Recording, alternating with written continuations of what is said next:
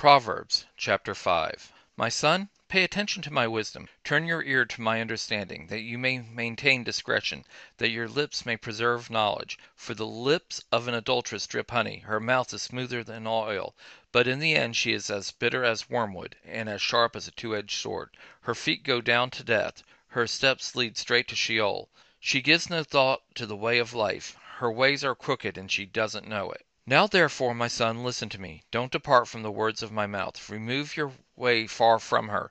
Don't come near the door of her house, lest you give your honor to others, and years to the cruel one; lest strangers fear on your wealth, and your labors enrich another man's house. You will groan at your later end, when your flesh and your body are consumed, and say, How have I hated instruction, and my heart despised reproof. I haven't obeyed the voice of my teachers, nor turned my ear to those who instructed me. I have come to the brink of utter ruin, among the gathered assembly.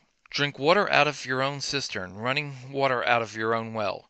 Should your springs overflow in the streets, streams of water in public squares, let them be for yourself alone, not for strangers with you. Let your springs be blessed. Rejoice in the wife of your youth, a loving doe and a graceful deer. Let her breast satisfy you at all times. Be captivated always with her love. For why would you, my son, be captivated with an adulteress? Why embrace the bosom of another? For the ways of a man are before Yahweh's eyes; he examines all his paths. The evil deeds of the wicked ensnare him; the cords of his sin hold him firmly. He will die for lack of instruction; in the greatness of his folly will go astray.